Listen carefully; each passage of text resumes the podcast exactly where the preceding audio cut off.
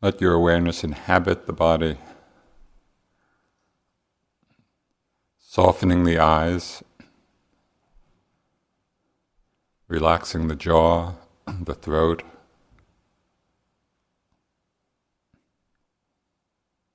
Softening the heart, softening the belly, feeling the weight of your body on the cushion, contact.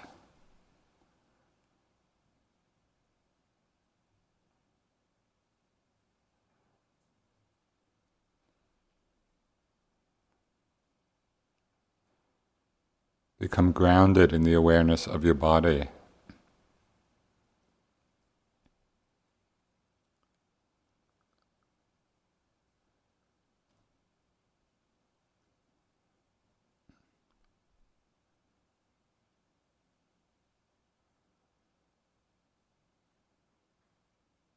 Feel the natural arising of each breath,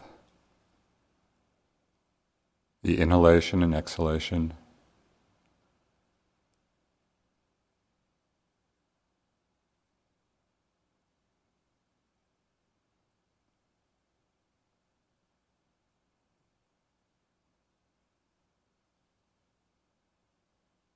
Simply feeling the sensations of each breath as they appear in the open space of awareness. The sensations of the nostrils, the sensations of the movement in the chest or abdomen.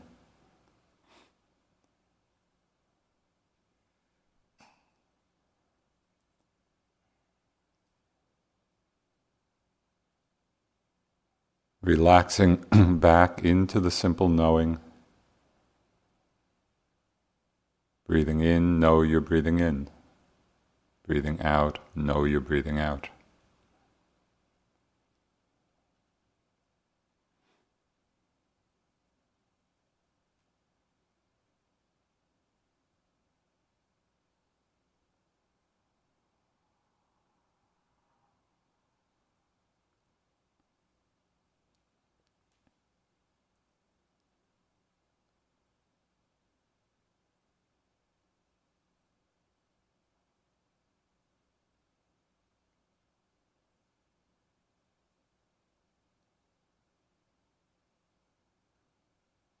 Open to any predominant bodily sensations that may appear, sensations that call your attention away from the breath.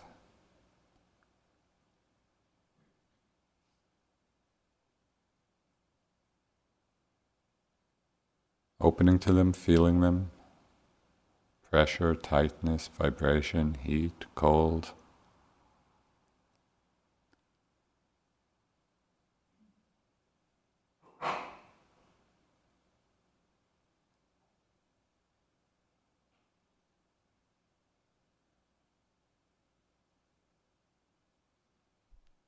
Simply notice what happens to the sensations as you become aware of them. Do they get stronger, weaker? Do they change position? Do they disappear?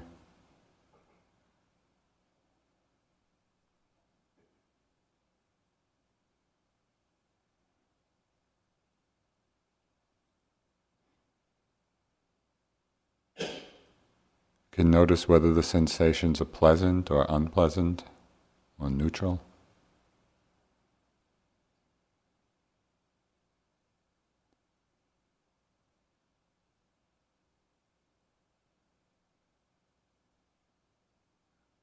And when they're no longer predominant, allowing the mind to resettle on the breath, re aiming with each half breath.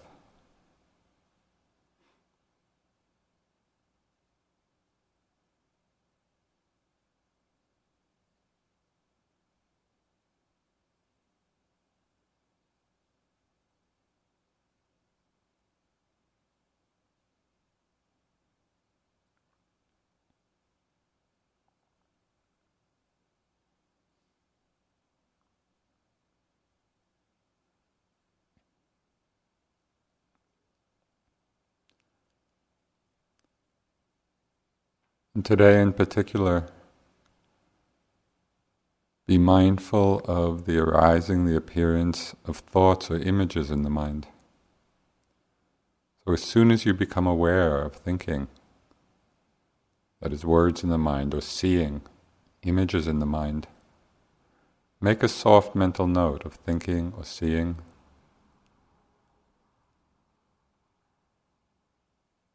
Might be toward the beginning of it, in the middle of the thought, toward the end, even after it's over.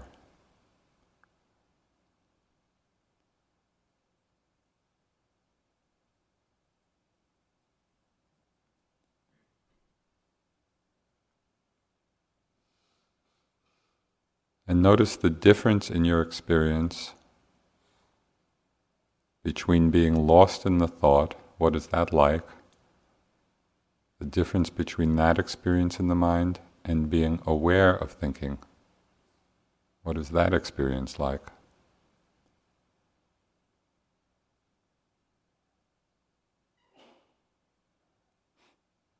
Recognize the quality of wakefulness in that moment when you come out of the dream of being lost in thought.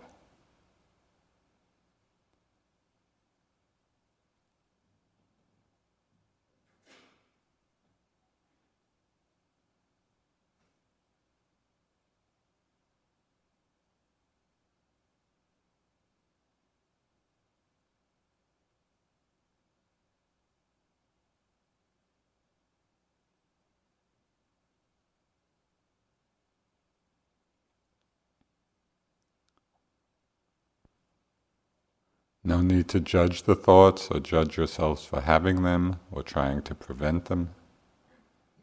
It's simply to be aware of them as another arising object.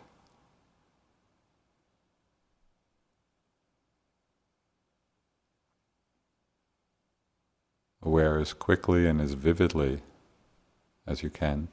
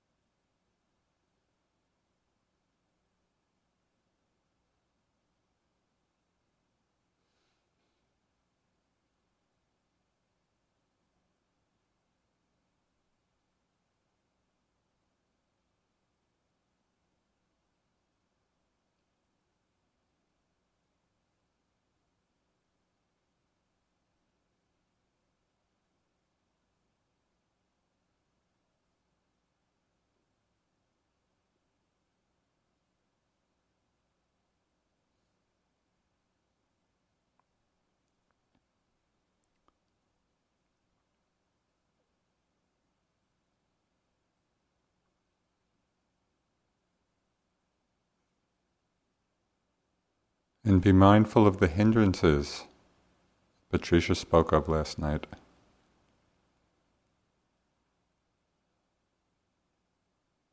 They may come as thoughts, they may come as particular feelings.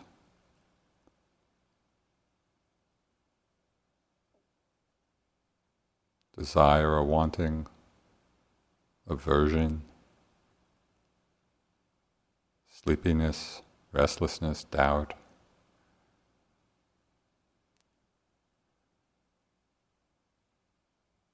Awareness of the hindrances simply become part of the practice.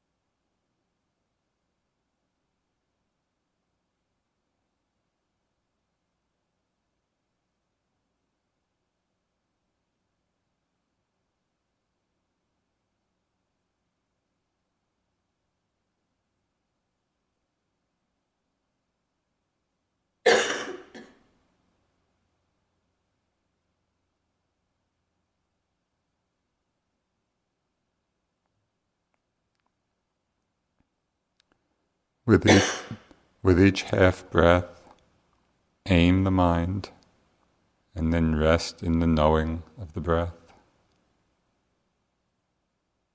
Re aim, rest in the knowing.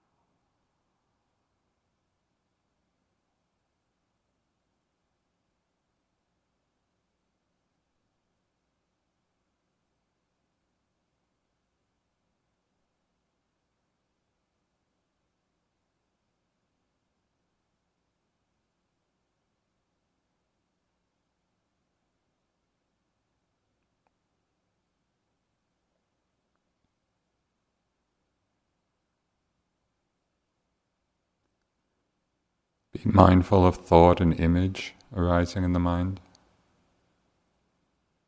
noting thinking or seeing.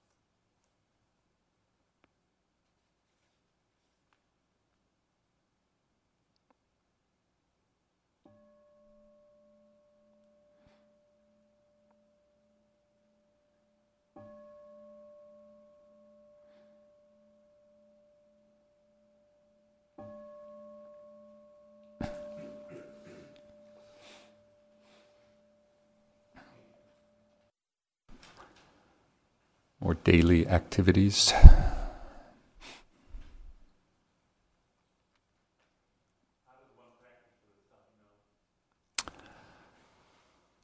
Well, you can breathe through your mouth. Um, that probably is have just the mouth slightly open, and uh, and then also include the uh, sensations or the discomfort of the congestion in the nose and the head as an object of meditation. You know, so you feel uh, congested or heavy or pressure. Uh, don't put that outside of the meditation. Um, and as I mentioned the other night, see if you can enter into the awareness of those sensations independent of the concept you have of stuffy nose, I have a cold, I don't feel well. You know, where you're, where you're going just to the bare attention on the sensations themselves. whenever I'm uh, ill, and stuffy nose is, is rather a mild, mild situation, but going from you know stuffy nose to being quite ill, I often frame the experience uh, for myself as practice for dying. Because when we're dying, we probably will most likely feel somewhat uncomfortable. You know, the body's going to be shutting down, and and so the question is, how are we with that? Can the mind be free, even in the experience of the body doing whatever it's doing? You know, and particularly at the time of death, how will we want our mind to be? So times of discomfort in the sitting or in our, in our meditation practice now actually is a training for that. You know, so you're sitting in the congestion in the head, and you know you breathe, as I said, with as best you can, perhaps with the mouth open, but then just open to the experience. And watch, watch to see if there's aversion, if there's irritation, if there's um, you know annoyance, if there's openness, if there's acceptance.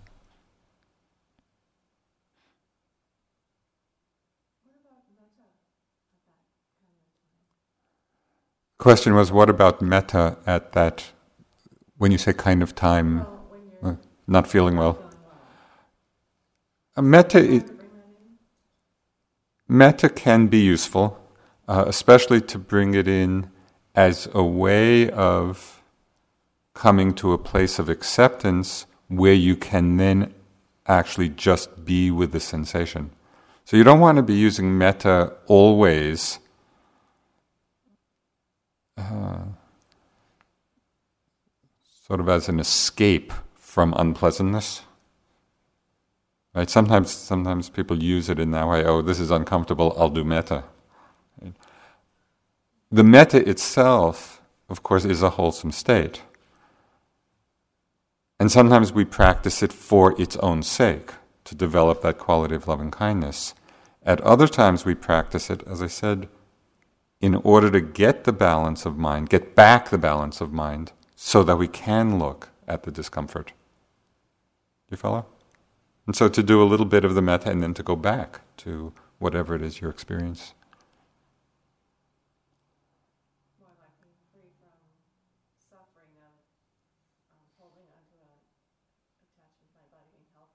Yeah, yeah. And just, just that basic feeling of metta is a basic feeling of openness you know, we're uh, goodwill towards oneself, towards one's own mind and body, and then dropping back into that openness. Let me feel what's happening, even if it's unpleasant. Uh,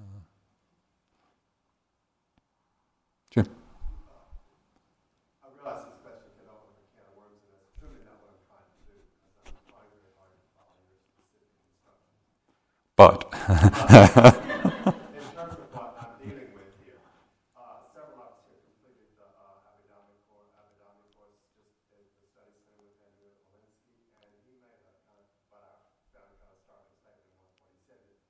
conscious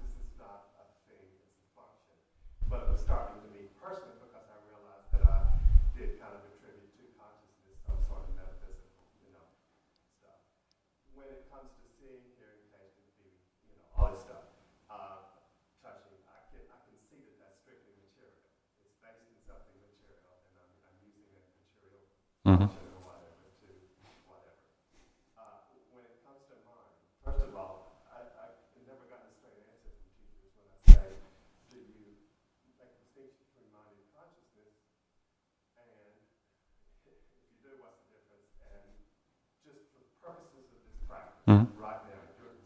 Mm-hmm. I hope you all heard that.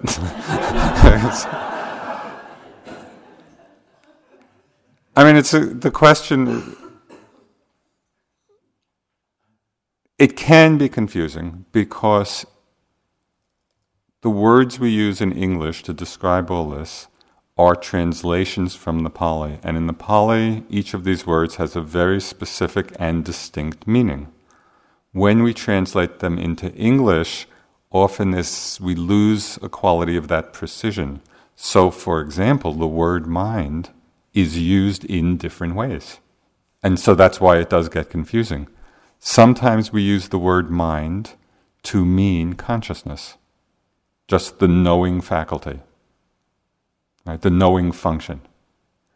Sometimes we use mind to mean the knowing plus all the other objects of mind, like thoughts, like emotions. So when we say watch your mind, often we're meaning watch the knowing plus everything that's arising within it. All the mental objects arising within it. So you really have to hear the particular context in terms of when the term is used. Okay?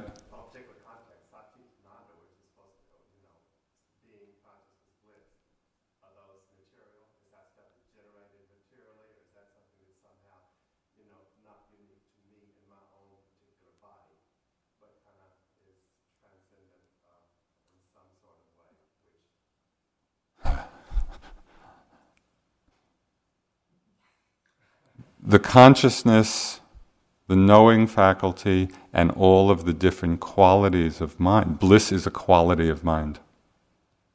Right? Yes. And I think the, the way you're holding it is it personal or universal? I think that's the wrong that's the wrong frame because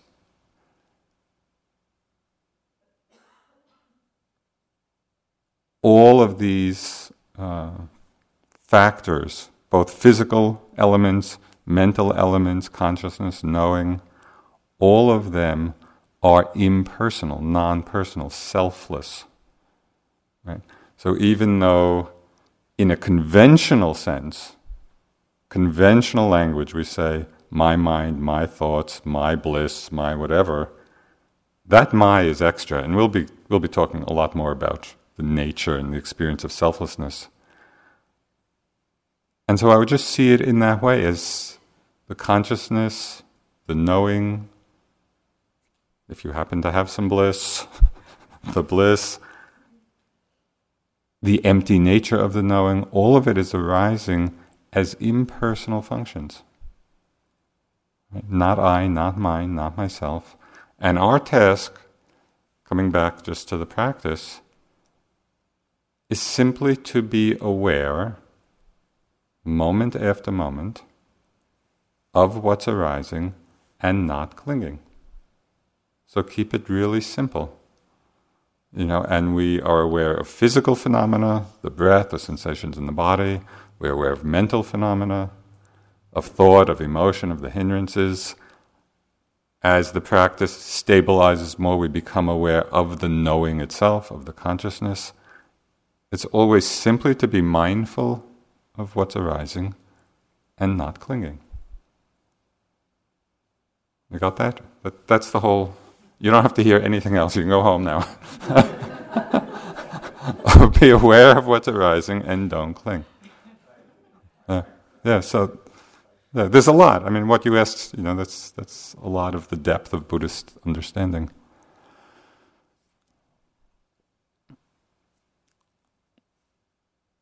Okay, maybe we'll talk about the precepts. uh, just you know, just a reminder in terms of the eight precepts. You know, the the five you're familiar with. The sixth is to refrain from taking any solid food after the noon meal.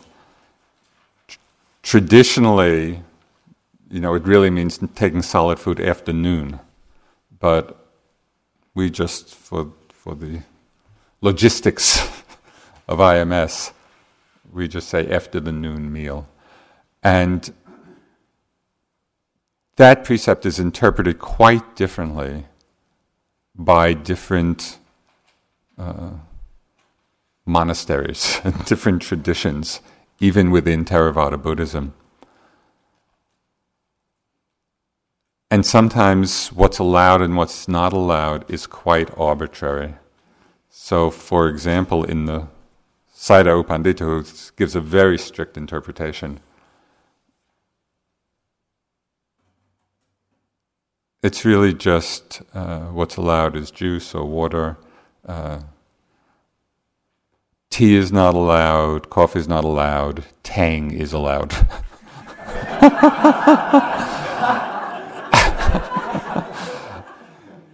So I think one has to really get to the spirit of this rather than the.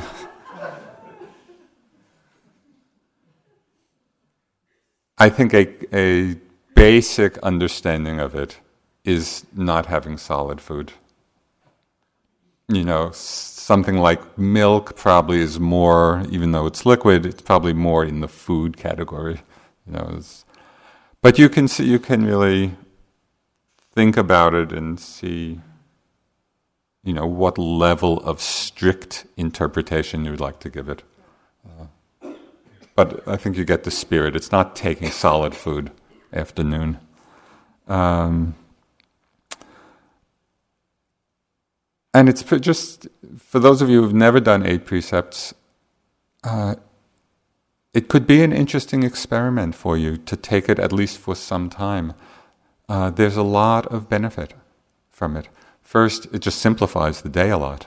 You know, you're not interrupting your practice uh, with the sort of commotion of the evening tea, uh, and you can just continue, you know, with the sitting and walking.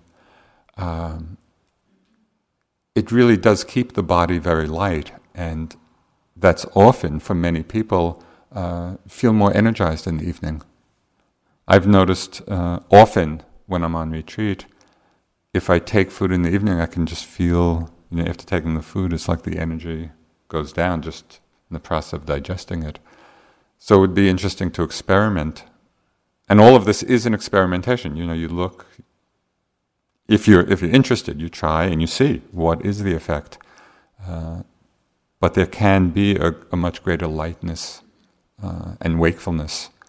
Um, and I've also found it interesting just in terms of exploring uh, and strengthening the power of a renunciation. You know, because there is clearly the desire. You know, it's a pleasant sense experience to take food. Uh, and, you know, we can feel kind of the desire or the wanting uh, in the mind.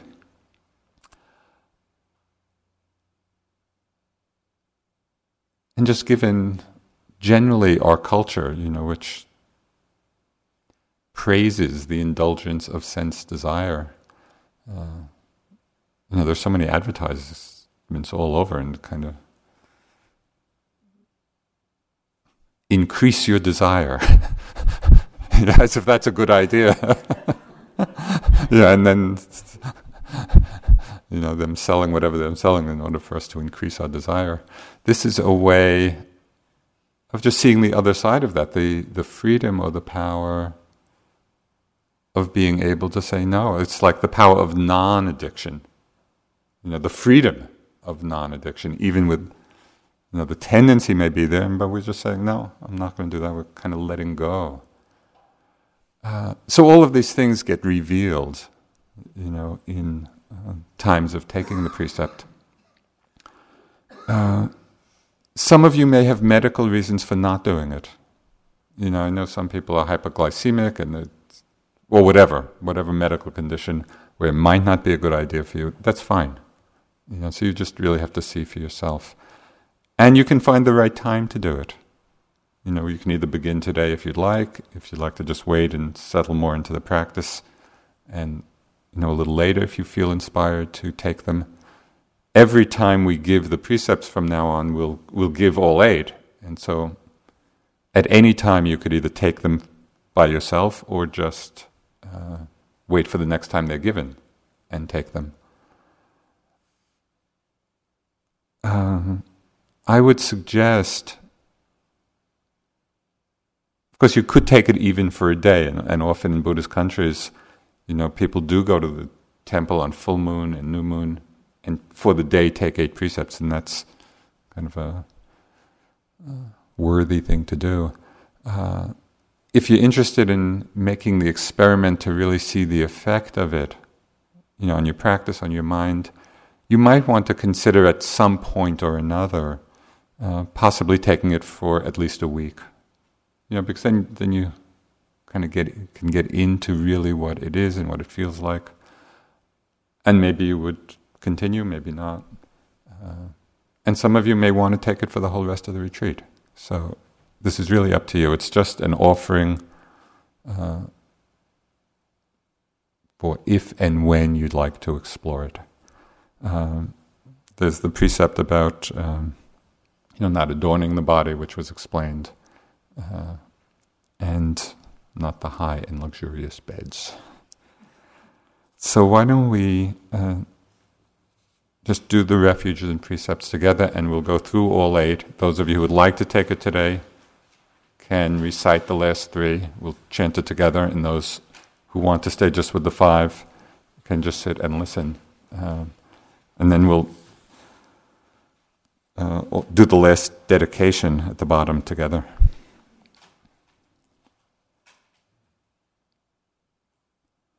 Namo tassa bhagavato arahato sama sambuddhassa. Namo tassa bhagavato arahato sama sambuddhassa.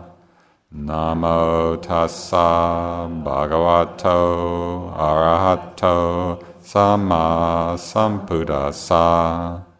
Buddhang saranang gacchami, Dhammang saranang gacchami, Sanghang saranang gacchami, Dutiyampi Buddhang saranang gacchami, Dutiyampi Dhammang saranang gacchami, Dutiyampi Sanghang saranang gacchami Tatyampi Buddhang Saranang gacchami Tatyampi Dhammang Saranang gacchami Tatyampi Sanghang Saranang gacchami Panatipata Veramani Sikkhapadam Samadiyami Adina Dana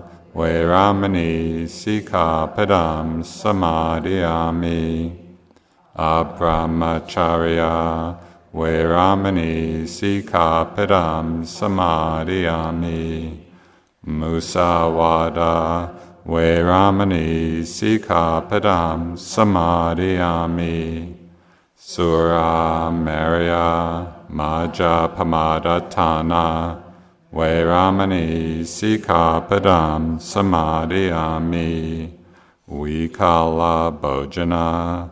Veramani Sikkhapadam Samadiyami Nacha Gita Vadita Visukadasana. Malaganda Vilepana. Dharana Mandana Vibhusanatana Veramani Sikkhapadam Samadiyami Ucha Sayana Mahasayana.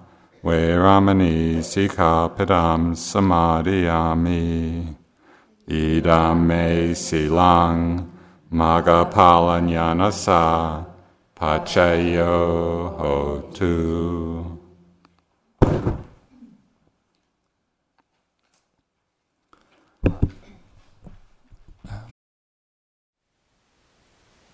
Thank you for listening. To learn how you can support the teachers and Dharma Seed, please visit dharmaseed.org slash donate.